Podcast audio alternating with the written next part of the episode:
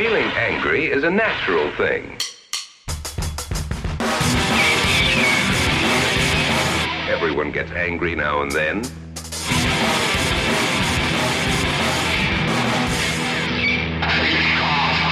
Movie. Let's go back and see what made these boys and girls angry. Hallo und willkommen zu einer neuen Ausgabe des Hatecast. Ich bin's du und natürlich an meiner Seite, es geht nicht anders, der liebe Pascal. Hallo. Hallo. Ja, erstmal eine Entschuldigung, ich bin erkältet, seht es mir nach, äh, und Pascal.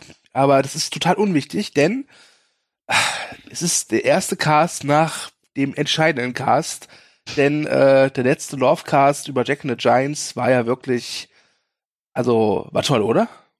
Der war, der war großartig, der, der war ähm, historisch, würde ich sagen. Ja, lag das nur an uns? Es lag nicht nur an uns. Ja, ich finde schon. Aber wir sollten trotzdem erwähnen, dass der liebe Humik da erstmals im Einsatz war. Äh, Mhm. Nochmals äh, großes Danke dafür. Äh, und wir müssen auch gestehen, wir nehmen diesen Hatecast relativ früh nach dem Lovecast auf. Das heißt, falls da noch irgendwelche Kommentare jetzt kommen, werden wir auf die nicht reagieren können. Äh, aber trotzdem haben wir auch drei Kommentare rausgesucht, äh, die wir jetzt noch mal gerne behandeln möchten. Äh, ich würde mal sagen, fang du mal an. Okay. Gut. Dann wollen wir mal durchstarten hier, ne?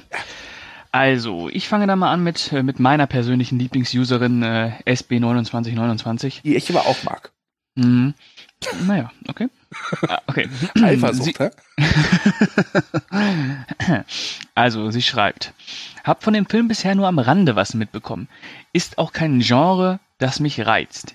Ihr habt recht. Ist wirklich kein Punkt auf eurer, auf eurer Sternchenliste, der reinhaut. Kann mich bei solchen Filmen auch selten dazu bringen, sie anzusehen, wenn man schon vorher weiß, dass es ein Flop war und eher schlechte Kritiken bekommen hat, etc. Deswegen warte ich auf den nächsten Hatecast. Wird bestimmt wieder witzig. Noch Glückwunsch an Ding Dong für den Ding Dong. Ja, ähm, ich glaube, wir haben unseren Lovecast-Auftrag verfehlt Ja. und wir haben es nicht geschafft, ähm, meine SB2929 zu überzeugen, diesen Film anzugucken. Und äh, ich sehe den Lovecast in Gefahr. Äh, aber es ist doch irgendwie ein Armutszeugnis. Ne? Diese Welt will immer nur Hass. Es ist furchtbar. Also Es wirklich. ist furchtbar. Also, Also da, da bringen wir Liebe in die Welt und es wird sich nur auf den Hass gefreut. Also ja. ich kann nicht immer hassen. Ich auch nicht. es geht nicht. Aber wenn ihr das von uns wollt, dann tun wir das. Aber wir machen trotzdem weiter Lovecast, oder? Für uns. Also ich habe, genau, die veröffentlichen wir nicht. Richtig. okay. Ähm, unser Lieblingsuser, Silent Bob, schreibt, ganz feines Upgrade in Sachen Production Value, sehr angenehm. Was kann Umik eigentlich nicht? Der Film interessiert mich auch nach eurer Besprechung leider nicht die Bohne. Hehe. Tja, äh, ja, können wir nichts machen. Und was kann Umik nicht? Äh, Aquarellmalerei. Ich habe seine Bilder gesehen. Furchtbar. ganz, ganz furchtbar. Aquarellmalerei und Backen. Also Hm. sein selbstgemachtes Dinkelbrot war entsetzlich. Ich glaube, über das Backen hat er tatsächlich mal gesprochen, dass er das nicht kann, ne? Äh, ja, weiß ich. Hm, okay. Gut. ähm, ja. Wollte ich mal weitermachen, ne? Ja, ach ja, jetzt kommt natürlich der Kommentar der Kommentare, denn Ding Dong hat sich gemeldet. Äh, wenn ihr den letzten Lovecast nicht gehört habt, dann schämt euch, denn da haben wir den goldenen Ding Dong ins Leben gerufen für die besten User-Kommentare. Äh, und der Herr Ding Dong, der halt letztes Mal diesen wunderschönen Kommentar geliefert hat, hat sich jetzt endlich darauf gemeldet. Und was schreibt ihr, Pascal? Der gute Ding Dong schreibt folgendes. Ich war aufgrund dieser immensen Ehre dermaßen sprachlos, dass ich erst jetzt wieder einen klaren Gedanken fassen konnte. Ich weiß, dass die Movie Break Community nun auf eine Laudatio meinerseits wartet und sie soll selbige hiermit auch bekommen. Als als erstes möchte ich meiner Mutter und meinem Vater danken, die mir die biologischen Voraussetzungen für die verbale und nonverbale Kommunikation mit auf den Weg gegeben haben. Sprich Hirn, Mund, Finger und so weiter. Als nächstes und abschließend möchte ich meiner Freundin dafür danken, dass sie mich bei Schlaflosigkeit ihrerseits immer wieder zur Kommunikation animiert und mir Raum für lange ausgedehnte Überlegungen meinerseits bietet. Wohl wissend, dass der Dialog bezüglich mich interessierender Themen sich stets zu einem Monolog wandelt und sie dann vom einschläfernden Klang meiner Stimme profitierend sanft ins Reich der Träume entschwindet. Diesem Umstand verdanke ich auch den Beinamen menschliches Valium. So, genug. Vielen Dank für diese Ehrung, beziehungsweise dafür, dass ich die Auszeichnung, äh, nee, Vielen Dank für diese Ehrung bzw. dafür, dass die Auszeichnung nach mir benannt wurde. Auch danke an Yumik für die Einspielung dieser grandiosen Fanfare. Nun kann ich endlich mit Fug und Recht sagen, ich bin Legende. Und sowohl Will Smith als auch Vincent Price können einpacken. Was den Film angeht, so habe ich ihn bisher noch nicht gesehen und kann daher bisher nicht mitreden. Mal schauen, ob ich den in der nächsten Zeit mal anschauen kann. Auch wenn ich es irgendwie so gar nicht will. Ja, Vorlesen ist manchmal tricky. Mm. Und was, was nehmen wir aus dem ähm, Kommentar mit? Einerseits äh, äh, nehmen wir auf jeden Fall Stolz mit. Ja. Der Ding Dong ist stolz. Zu Recht. Endlich hat er mal was geleistet im Leben. Ja. Und ähm, ich, mm, ich, ja, das, ich, ich hm, Beziehungsprobleme. Erkenne ich auch. Ja, also Leute, äh, der, der, der Ding Dong scheint bald Single zu werden. Also. ja. Ähm, ansonsten die grandiose Fanfare von Yumik, die er da eingespielt hat, sensationell. Ich habe äh, zu Stu noch vor kurzem gesagt, meinst du, die merken, dass die nicht eingespielt ist von Yumik? Und er hat gesagt, ja, das merken sie sofort. Wie hast du den Gegenbeweis? Und äh, ja, ansonsten Film noch nicht gesehen. Ich würde sagen, nachholen. Ja. No. Aber ganz ehrlich, Pascal, äh, auch wenn das ein langer Kommentar war, findest du, dass einer der jetzt hier vorgelesenen den goldenen Ding Dong verdient hat? Nein. Nein, nein. Nein, nein. Findest du, dass wir den, den Preis jedes Mal geben sollten oder nur nein. dann, wenn er verdient ist? Nur wenn er verdient ist. Da bin ich voll bei dir. Das ist hier keine Oscar-Verleihung, wir nehmen das hier nämlich ernst. Ja, ja, so ist es nämlich.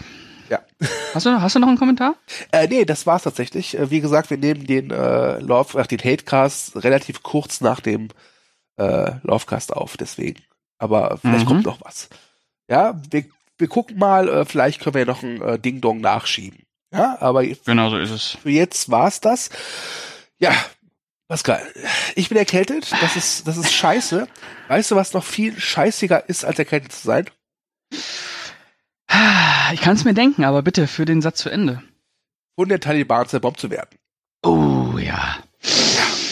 Das ist, das ist wirklich schlimm, vor allem wenn du Amerikaner bist.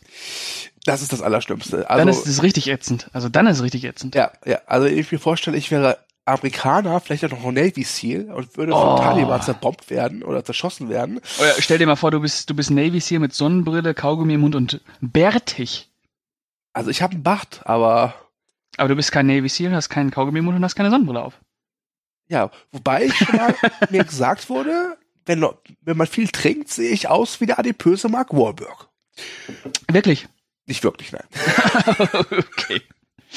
Ja, Pascal, worüber mir, mir, mir wird ja, ähm, äh, um das da auch nochmal, um diese ähm, Ähnlichkeit äh, nochmal anzusprechen, mir wurde ja immer gesagt, ich würde aussehen wie, ähm, ich hätte Ähnlichkeit mit, ich sag, ich will diesen Namen nicht aussprechen, aber ich mache es jetzt einfach. Emil Hirsch? Ich habe ja mal irgendwo gehört, dass der eigentlich Emily ausgesprochen wird. Ja, ich auch, aber ich traue mich das nicht. Also wir nennen ihn einfach Hirsch, oder? Genau, wie den Hirsch. ja, Hirsch. Ja. Naja, tatsächlich, dass ich Ähnlichkeiten mit dem Hirsch habe. Und du kannst es bestätigen. Äh, ich würde eher sagen, dass Hirsch Ähnlichkeit mit dir hat. Ah, oder so. Von mir ja? ist das. Immer Sehr das schön. Hochklassige zuerst nennen. So ist es. Gut, Pascal, ja. wir reden heute über Non Survivor. Non Survivor, jawohl. Aus dem Jahre 2013. Mhm. Von Regisseur Peter Burke. Und mhm. da, wo Peter Burke draufsteht, ist meistens auch Mark Wahlberg nicht weit. Tatsächlich, ja. Ja. Tatsächlich. Ähm, bevor wir ins Eingemachte gehen, äh, wann hast du den Film zum ersten Mal gesehen und wie hast du ihn damals wahrgenommen? Äh, ich habe ihn zum ersten Mal äh, zum Kinostart gesehen, 2013. Und ich fand ihn äh, ätzend. Und äh, jetzt habe ich ihn nochmal das zweite Mal gesehen, äh, dank Netflix. Netflix, Film, geil. Ja, der Film ist auf Netflix verfügbar. Und ähm, ich finde ihn immer noch ätzend. Okay. Und du? Äh, ja, äh, ich habe ihn, das war meine zweite Presseverführung, weiß ich noch. Mm. ähm, und ich weiß noch, äh, kleine Anekdote am Rande, äh, ich, ich kam halt hin und habe mich eingetragen in diese Liste und dann wurde ich halt abgetastet, bevor ich in den Raum, also ins Kino rein durfte, in den Saal. Und dann fragte mich dieser Security Heini, weil ich einen Rucksack dabei hatte, haben Sie irgendwelches Material dabei, was äh, aufzeichnen kann? Und da meinte ich so aus Spaß, ja klar, ich habe meine Kameraausrüstung immer dabei. Und dachte mhm. eigentlich, dass der werte Herr von der Security diesen Gag versteht. Nein, hat er nicht. ähm, und ich wurde halt dann wirklich auf Seite genommen und musste mich wirklich an die Wand stellen und wurde dann breitbeinig durchsucht. Während die anderen Kritiker so kopfschüttelnd so, nee, nee, nee, was für ein Idiot an mir vorbei in den Saal ging. ja, Humor ist äh, da nicht angebracht. Ja, äh, das ist, das, das passt perfekt, weil äh, Lord Survivor hat alles außer Humor und Aliens. Mm, okay. Oder hast du, also ich habe den Film jetzt auch gestern äh, zum dritten Mal, glaube ich, gesehen und habe oh, keine tatsächlich zum entdeckt. dritten Mal. Ja, ja. Wie ja, sehr hast du dich? Sag es uns. Ja, weißt du, damals war man so heiß drauf, alles mitzunehmen, auch an Rezensionsexemplaren, weißt du? Mhm. Und dann hat man sich den, den Film halt nochmal auf DVD angeguckt. Ja. Und ähm, ja, Überraschung, ich finde den Film auch scheiße. ja. Aber Willst du, jetzt, äh, bevor wir jetzt erstmal klären, äh, mhm. warum der Film scheiße ist, ähm, erstmal eine Inhaltsangabe, überhaupt? Ja, also ich, der spielt in 2005 spielt der, ne? Ich glaube, ja, 2005. Ähm, es geht halt um äh, um die Operation Red Wings, heißt die, glaube ich. Und ähm, also eine eine Einheit von den Navy Seals. Und äh, die haben den Auftrag, einen führenden Taliban namens Ahmad Shah umzubringen. Und äh, der soll sich in einem kleinen Bergdorf irgendwo aufhalten und ähm, vier Navy Seals werden dann halt entsandt, den guten Mann zu äh, eliminieren. Und ähm, das geht, um das zusammenzufassen, äh, ordentlich in die Hose. Denn ähm, die Navy SEALs haben nicht damit gerechnet, wie hinterlistig die Taliban sein können. Also ja, das stimmt. Taliban sind so hinterlistig. Oh, furchtbar, furchtbar, furchtbar, furchtbar. Ja, äh, stimmt. Das ist im Grunde die Geschichte, äh, die auf wahren Begebenheiten beruht. Ähm, hm. äh, ja, wie Spoiler natürlich, äh, wobei der Film das ja eigentlich schon selbst tut, mit dem ja. Titel. Ja. Denn äh, von den äh, vier Navy Seals, die aufbrechen, kehrt nur einer zurück. Und welche Überraschung, es ist Mark Wahlberg. Ah, Gott sei Dank. Ja. ist die Welt wieder in Ordnung. Ja, ja. äh, Pascal. Mhm. Wir beide haben jetzt schon gesagt, dass wir den Film scheiße finden. Mhm. Aber warum finden wir ihn scheiße? Oder warum findest du ihn scheiße? Naja, ich habe äh, persönlich immer ein Problem damit, wenn jetzt ähm, zum Beispiel ein äh, historischer, äh, historischer äh, Kontext genommen wird, wie jetzt der Afghanistan-Krieg, und äh, der eigentlich letzten Endes nur dazu dienen soll, das Ego von, von einem Land ähm, aufzupolieren, in dem Fall halt die amerikanischen, äh, die äh, Vereinigten Staaten. Und äh, Lone Survivor gehört zu den Filmen, die das ganz extrem machen und ähm, darauf aufbauen, dass dieser Krieg in Afghanistan, den äh, die Vereinigten Staaten irgendwann in den 70ern selber äh, initiiert haben, eigentlich äh, eine gute Sache ist. Und die Afghanen, die da leben, die wollen das eigentlich auch, dass die Amerikaner da sind. Und ähm, das stört mich schon mal grundlegend. Ich weiß nicht, ob du das auch so wahrgenommen hast. Äh, total. Total. also, also obwohl der Film ja äh, wirklich äh, hart ist, dem, was er zeigt, hatte ich zum Schluss nicht das Gefühl, dass der Film die Botschaft vertritt, so, ah ja, Afghanistan-Krieg war jetzt ah, ja, ja, rückblickend nicht so geil, ne? Äh, er vertritt halt mehr so diese, diese, diese Ansicht, so America, fuck yeah. Ja. Und das macht er mit Inbrunst. Ja. Ja, der Film wirkt halt so, ähm, dass er ständig irgendwie dem Zuschauer unter die Nase rein will, das muss so sein. Das, was wir machen, das ist alles richtig. Ja. Ja. Äh, was, was ich auch fand, ist, äh, dass der Film im Grunde eigentlich eine Abhandlung ist, wie wichtig äh, Kommunikation ist. Denn Okay. diese ganze Mission ja im Prinzip ja deswegen schief läuft, weil es eine Kommunikation mangelt. Weil diese vier äh, Navy Seals treffen ja in den Bergen auf so einem Ziegenhirten Mhm. und können sich mit dem nicht verständigen. Wo ich dann auch dachte, da hätte man doch eigentlich eine relativ gut ausformulierte Kritik draus machen können, warum die, die, die Armee diese Spezialeinheiten in Feindesland schickt, ohne dass diese auch nur geringfügig das, die, die dortige Sprache beherrscht. Ja, für mich ist diese Szene auch tatsächlich die interessanteste im Film, nachdem der Anfang vom Film schon richtig beschissen ist. ja. da sieht man nämlich so äh, so ähm, Ausschnitte, also authentische Ausschnitte vom von von der Ausbildung zum Navy Seal, ähm, zu den Navy Seals und äh, mm, mm, furchtbar. furchtbar, diese, diese Bootcamp-Romantik, die da so äh, mitschwingt. Ah, furchtbar. Ähm, genau, und dann kommt halt die Szene, wo die, ähm, wo die Navy Seals äh, das erste Mal in Anführungsstrichen Feindkontakt haben, der sich aber gar nicht als Feindkontakt herausstellt, sondern einfach nur als irgendwelche Ziegenbauern, die da durchs äh, Gelände äh, marschieren. Ähm, und dann kommt halt die Diskussion auf, okay, was machen, was dürfen wir machen, was dürfen wir nicht machen, äh, heiligt der Zweck die Mittel, das heißt, wir bringen die um und bleiben, bleiben dadurch ähm, unbemerkt oder wir schicken sie zurück äh, ins Dorf, müssen uns da, müssen uns dann aber im, äh, im nächsten Schritt zurückziehen und vielleicht die ganze Mission abbrechen.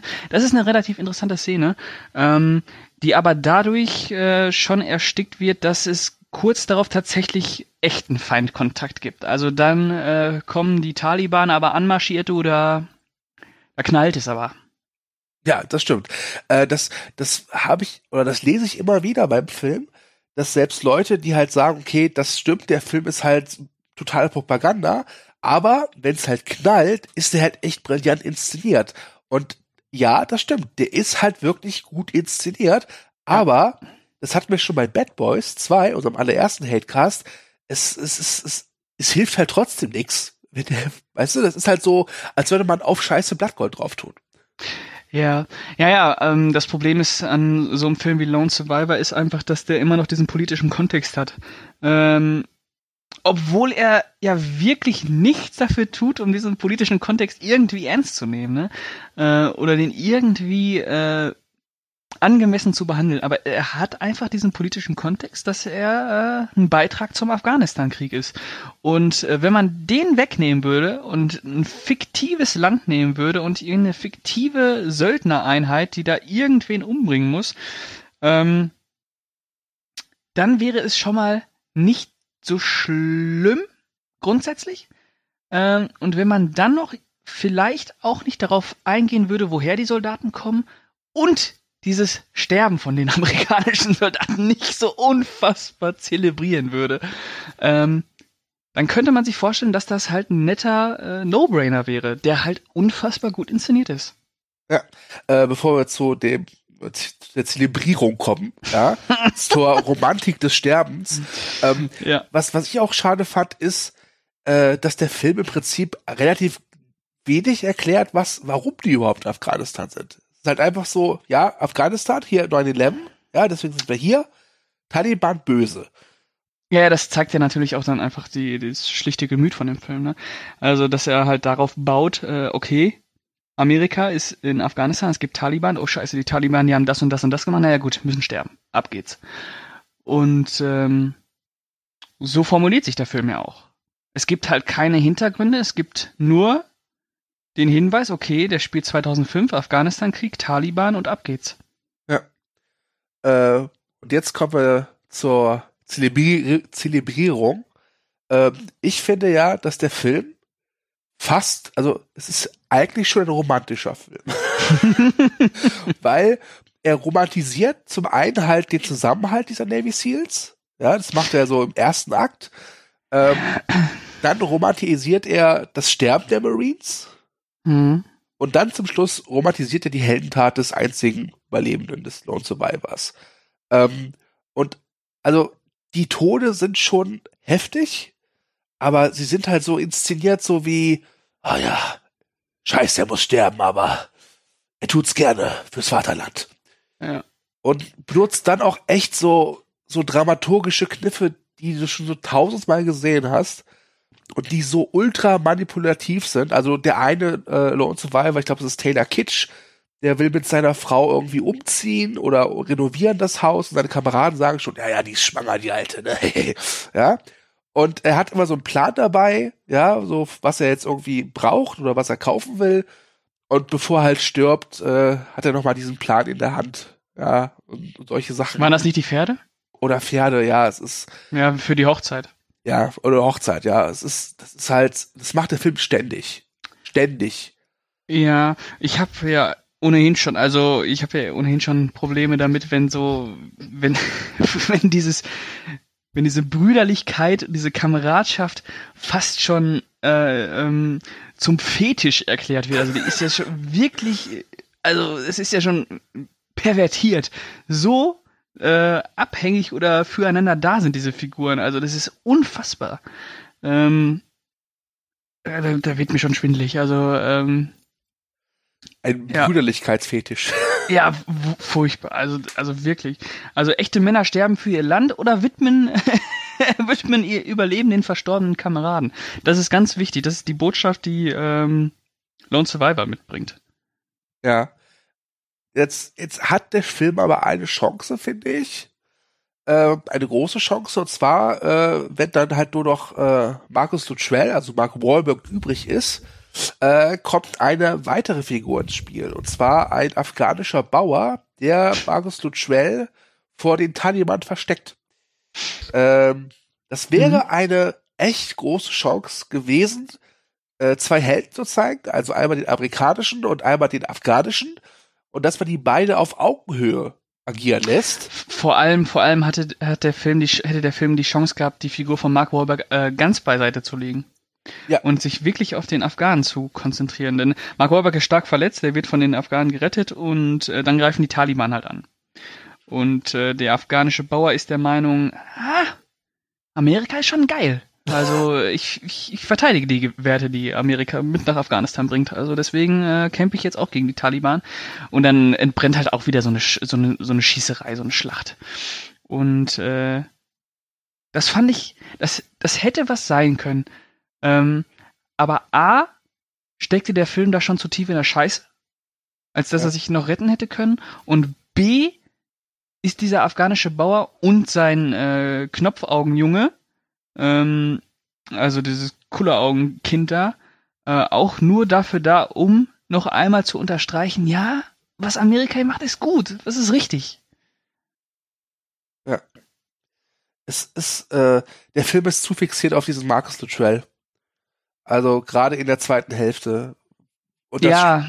das ist das, das, das fand ich halt so schlimm jetzt auch wieder beim, beim, beim erneuten Angucken, dass da echt Potenzial wäre. Ja, auch mal eine andere Seite zu beleuchten. Aber äh, was macht der Film halt nicht? Und, das ist äh, Peter Burke besser gelungen bei Operation Kingdom zum Beispiel. Genau, den ich sehr gut finde. Ich weiß, du bist nicht ganz der große Fan. Nee, aber ich finde ihn halt in Ordnung. ja, ich finde ihn richtig gut. ja. Aber ja, das ist dann zum Beispiel die Alternative. Ja. Um zu sehen, man kann beide Seiten. Also da ist halt Saudi-Arabien und äh, Amerika. Äh, da spielt auch derselbe Darsteller mit äh, Ali Suleiman heißt er, der halt eben in Non Survivor diesen Bauern spielt. Ja, ja. Der spielt da äh, einen äh, äh, Agenten oder irgendwie sowas. Ja. ja, genau. Operation Kingdom spielt, glaube ich, irgendwie Polizisten. Und äh, bei Operation Kingdom ist halt wirklich so, dass die beiden Lager auf auf eine Augenhöhe sind. Und deswegen hatte ich auch große Hoffnung, als der aufgetaucht ist, als ich damals im Kino saß, okay, jetzt, jetzt ändert der Film sich, ja. ja. Nee, hatte, leider hatte nicht. Leider, leider ist die Figur auch so eine Marionette, die irgendwie nur noch mal unterstreicht, wie, wie notwendig militärische Werte sind. Wenn sie amerikanischer Natur sind. Ja, das, ist, das ist ja auch so scheiße, weißt du, der Film äh, hat die Botschaft, wie geil militärische Werte sind, also amerikanische militärische Werte, unterschlägt aber auch, wie gesagt, die ganzen Fehler, die passiert sind. Also er, er zeigt sie zwar auf, aber er sagt nicht, das ist ein Fehler, sondern sagt ja, einfach so. Er, er zeigt sie nur, aber er thematisiert sie nicht. Ja. Ja. Also eigentlich ist das, äh, ist diese, diese, diese Mission ja komplett gegen die Wand gefahren. Komplett. Ja. Also da ist alles falsch gelaufen, was falsch laufen kann. Ähm, aber das macht der Film halt nicht zum Thema, weil ja, sind Navy Seals, verdammt nochmal. Ja. Die machen keine Fehler. Das ist, Und- äh, das ist, äh, weiß ich nicht, höhere Gewalt. Ja, und das, das macht den Film auch so herz- und gewissenlos, finde ich. Also Ja. auf so, es ist, ich fand den wirklich, als ich die gestern nochmal geguckt habe, wirklich widerwärtig. ja, das stimmt. Er hat, ähm, ja, dem fehlt einfach äh, das Feingefühl um dieses, um dieses Szenario irgendwie ähm, erstens greifbar zu machen oder halt auch nachvollziehbar. Warum ist man da? Warum machen die Taliban das? Warum könnte man sich vorstellen, dass die afghanischen Bauern sich äh, zu den Amerikanern hingezogen fühlen, in Anführungsstrichen? Liegt es Ähm. vielleicht nicht nur daran, weil sie Amerikaner sind, sondern weil die Taliban halt eben nicht unbedingt auch viele Fans in Afghanistan haben? ja. Ähm, Ist, warte mal, warte mal, kann es vielleicht sein, dass nicht jeder Afghaner ein Taliban ist? Oh mein Gott. das, ist, das ist eine mutige Aussage. Okay. Das, äh, Jubik, bitte streich das. Ja. Ja, also, ähm, ist so Ego-Kino, finde ich. Ego-Kino aus den Vereinigten Staaten. So, äh, weiß ich nicht, ähm, nur dafür da, um nochmal das Selbstbewusstsein so ein bisschen zu streicheln. Ja, komm, ähm, wir sind schon die Übermacht. Auch wenn wir eigentlich in Afghanistan nur Scheiße gebaut haben. Ja, das stimmt. Was sagst du denn äh, zu den Darstellern? Denn äh, besetzt ist der Film ja klasse. Herausragend gut. Also wirklich, ähm, muss man sagen, Mark Wahlberg, Taylor Kitsch, der Hirsch und äh, Ben Foster, also äh, das ist eine Besetzung zum Zungeschnalzen. Und Eric Boehner. Und Eric Banner, tatsächlich, so ist es. Ähm, die finde ich, ähm, die Besetzung an sich ist super. Auch Taylor Kitsch, der hat sich bei mir ja wirklich nach der zweiten Staffel True Detective zu einem Schauspieler gemacht. Ähm, Also ich Äh. fand den als als äh, als Gambit in X-Men Origins Wolverine toll. Okay. Ähm, aber natürlich ähm, vollkommen verschenkt, bis auf Mark Wahlberg. Ich muss sagen, ihr habt es vielleicht schon mitbekommen, ich bin kein großer Fan von Mark Wahlberg. Ähm, allerdings muss ich sagen, es gibt gegen Ende, wenn er in dem afghanischen Dorf ist, eine Szene, da holt er sich die Schrapnellstücke aus, aus, aus den Beinen. Die schneidet er sich mit dem Messer raus. Und das ist, also ich war wirklich überrascht, wie authentisch der das gespielt hat. Diesen Schmerz und, und, und, äh, diese, ah, das ist so richtig durchdringend. Ich weiß nicht, erinnerst du dich an die Szene? Äh, ja, ich dachte mir die ganze Zeit, hm, so muss er reagiert haben, als er das Happening-Drehbuch gelesen hat. Fand ich echt erstaunlich gut gespielt, die Szene. Erstaunlich gut. Ähm, ansonsten ist der Film kein Schauspielfilm. und äh, die beiden besten Schauspieler an Bord, äh, Hirsch und äh, Ben Foster, die sterben auch als erstes, oder? Nee, Taylor Kitsch stirbt zwischendurch noch. Aber, aber Ben Foster stirbt den sadistischen Tod, äh, sadistischsten Tod, denn äh, er lehnt an einem Baum und äh, Peter Burke lässt darauf erstmal einige Kugeln in den Baum einschlagen, bevor er endlich den erlösenden Kopfschuss bekommt. Ähm, Und da ist auch so eine Sache, die Soldaten, äh, die nehmen das immer so, so hin. Also was, also, äh, das ist, der Film gönnt den Soldaten keine Angst. Das finde Nee. ich auch schade. das stimmt, ja. Die sind äh, tatsächlich äh, amerikanisch bis zum Schluss, ne? Ja. Omnipotent, so stahlhart, ungestüm und leidensfähig. ey. Ah. Wie wir beide. können alles wissen, alles tun, alles, machen alles. Scheiß drauf. Und dann sterben sie den Märtyrertod, ey. Verdammter Märtyrer tot. Superklasse. Finde ich super. Wir haben was gegen Märtyrer, ne? Sie, siehe sie im Leben. ja, wir haben halt was gegen Tod, der irgendwie so religiös auf einmal wirkt. Und die haben ja schon was Religiöses. Es sind ja so, so religiöse Ikonenbilder, wenn, wenn da so im Gegenlicht im, und äh, in Zeitlupe dann so, ah, furchtbar. Ja. Ja, also. Naja. Aber- so, Krieg ist halt, Krieg ist halt eine ehrenhafte Sache, ne? Total, total. Und Toten, äh, töten ist nur für die, für die Stolzen. Also, ähm, Muss sein. Muss sein. Ja. Aber mein- Lone Survivor muss nicht sein. Ja, tatsächlich war es, äh, glaube ich, die erfolgreichste Zusammenarbeit von Mark Wahlberg und äh, Peter Berg. Äh, Film hat 40 Millionen gekostet äh, und Ja. hat 154 Millionen weltweit eingespielt, davon 125 in den USA. Ja, äh, da Mit sieht man, R-Rated-Film ist das ordentlich. ja, das ist das gleiche Problem wie American Sniper, der ja noch erfolgreicher war. Ähm, es sind Ich halt glaube, diese, Backstabber finde ich sogar noch beschissener. ja, weil der nicht so gut inszeniert ist, ne? Dafür, wir sollten uns das für den nächsten Hatecast American Sniper aufheben, wenn Ja. er kommt. Ähm, ja, da sieht man leider, dass diese Militärpropaganda oder diese, diese mm, Patriotismus-Pornografie ähm, wirklich Anklang findet. Also wirklich Leute gibt, es, dass es wirklich Leute gibt, die das unterstützen. Und aus irgendeinem Grund muss sich ja auch ein Ben Foster und ein, äh, ein Hirsch gesagt haben. Komm, da spielen wir mit. Und ich glaube, und ich habe immer das Gefühl, dass Ben Foster, der macht so alle Jubeljahre mal einen Blockbuster. Und da macht er kleine Dinger. Und ähm, ich kann mir nicht vorstellen, dass die Kohle von Inferno. Nee, Inferno kam ja danach. Oh. Ja. Stimmt. Ja, dann kann ich mir halt nicht vorstellen, dass die Kohle von X-Men schon aufgebraucht war, dass er, dass er Lone Survivor machen musste. Ich weiß nicht, was, was die Leute daran reizt. Vor allem, Ben Foster hat mit The Messenger schon alles zu dem Thema gesagt. Das stimmt. Also, ich hatte ungelogen, das war mein erster Gedanke, als der Abspann einsetzte, ja, dachte ich mir so, jetzt The Messenger nochmal schauen mit Ja. äh, Ben Foster und Woody Harrelson. Das so Oder der, auch äh, den neuen, äh, der jetzt kürzlich auf DVD erschienen ist, Leave No Trace. Da spielt er ja auch ein äh, Viet äh, Vietnam-Veteran, ich schon, ein Kriegsveteran. Ähm, er weiß es besser. Ja, aber ich glaube einfach mal, auch Ben, ben Foster muss die Miete zahlen, ne? Ja, und auch der, äh, auch der, auch der, der Hirsch. Ich glaube, insgeheim wollte er einfach nur mal mit Mark Wahlberg zusammen sein. Oder einfach, sich- oder die haben sich gedacht, einfach mal einen geilen Actionfilm machen, ey, scheiß drauf, der wird eh erfolgreich. Naja, also ich, äh, den beiden äh, nehme ich das auf jeden Fall jetzt nicht übel. Ja, Das, das Aushängeschild des in ist einfach, das, das Aushängeschild äh, des Filmes ist einfach Mark Wahlberg. Und dass Mark Wahlberg seltsame Ansichten vom Leben hat, das wissen wir. Und ähm, Ich meine, Ja. hey, er kifft mit dem Teddybären, also. zum Beispiel. Also sind wir uns einig, dass Lone Survivor eigentlich nur ziemlich dumpfe Propaganda ist, die da aber technisch überzeugt, aber ansonsten halt totale Scheiße ist. Ja, tatsächlich. Tatsächlich. Mit minimalen Ansätzen, wie es hätte besser sein können, aber die bleiben leider ungenutzt, wie halt der Diskurs auf der Bergkuppe über ähm, tu, sein oder nicht sein. ähm, ja.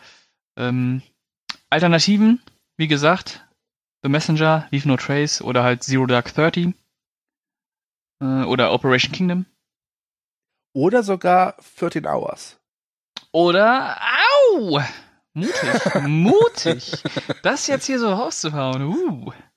Ja, gut, äh, bleiben wir mal bei, äh, äh, ja, 13 Hours kann man natürlich auch nehmen, weil beide äh, ja äh, ihr Thema äh, als Actionfilm begreifen. Ja. Und 13 Hours schafft es immerhin, ein Klima der Bedrohung zu erschaffen. Ja. Ja, der schafft das organisch, dieses Kriegsszenario. Der ist auch nicht lupenrein, aber der ist. Naja, komm, der ist schon, der ist schon echt ein paar Klassen besser als Lone Survivor. Und er ist Michael Bay, das muss was heißen. Also. Ja, also irgendwas äh, ist mit Michael Bay nach Pain and Gain passiert. Und dann kam Transformers 5. ja, gut. Aber vielleicht wird es ja besser mit seinem nächsten Film Six Underground, äh, den er ja macht für Netflix. Und wir wissen ja, Mm. Netflix. Geil. Super. Ja. okay, Pascal, hast du noch irgendwas zu Lord Survivor? Eigentlich nicht. Eigentlich ähm, ist Lone Survivor für mich nur der Punkt äh, in Peter Burks Schaffen, dass es wieder besser wurde tatsächlich. Denn mit Deepwater Horizon und vor allem Boston hat er zwei für mich wirklich gute Genrefilme gemacht. Ja, also Deepwater Horizon war nicht meins. Da gab es einfach Sachen, die mich echt gestört haben. Aber Boston war echt ein Brett, tatsächlich. Ja. Wirklich. Ja. Und ich bin ja auch Fan von Mile 22. Ähm, Jetzt Peter Burke? Jetzt wird's lächerlich, Pascal. Peter Burke, äh, ich weiß, du kannst es besser. Ich bin gespannt, was als nächstes kommt. Leider auch wieder mit Mark Wahlberg, aber was soll's. Eigentlich müsste Mark Wahlberg noch mal das Wall wegmachen, dass er nur noch Burke heißt, oder? Mark Burke. ja. Peter und Mark Burke. Die Burke Brothers. Ja. Ja. Ja. Ja gut, dann wären wir, glaube ich, damit durch. Das wäre dann der kürzeste Hatecast aller Zeiten, aber ja, ich wüsste auch nichts mehr. Ja, wir haben ähm, letztes Mal, der Lovecast letztens, letztes Mal hat auch einfach nur so lange gedauert, weil die Kommentare ähm, A so lang waren und wir noch den goldenen Ding-Dong ähm, Und ich war nicht haben. erkältet. Und du warst nicht erkältet. Und wir müssen noch sagen, dass wir natürlich Yumik danken für das neue, für das neue Intro. Das haben wir natürlich jetzt schon gehört. Und es ist, boah, super. Super. Ey, das ist unfassbar. Also Yumik, ey, Ich frage mich nur ernsthaft, woher hat er den Opernsänger her? ich weiß es nicht. Wahrscheinlich Ah. hat er es selber gemacht. Ja, wahrscheinlich. Er kann ja alles, außer Backen und Aqu- Aquarellmalerei. Ja. Ja. Ja. Gut, dann fange ich mal an mit der Verabschiedung. Liebe Leute, äh, ich danke euch fürs Zuhören. Äh, an alle Lone Survivor Fans. Wir haben euch trotzdem lieb. Wir wollen nur euer Bestes ähm, und kommentiert fleißig und wir hören uns dann beim nächsten Mal, wenn es wieder heißt Lovecast. Ja, dann äh, möchte ich mich äh, auch verabschieden an dieser Stelle und äh, sage, wir sehen uns. Schrägstrich, wir hören uns. Macht es gut miteinander und äh, schaut euch Lone Survivor nicht an.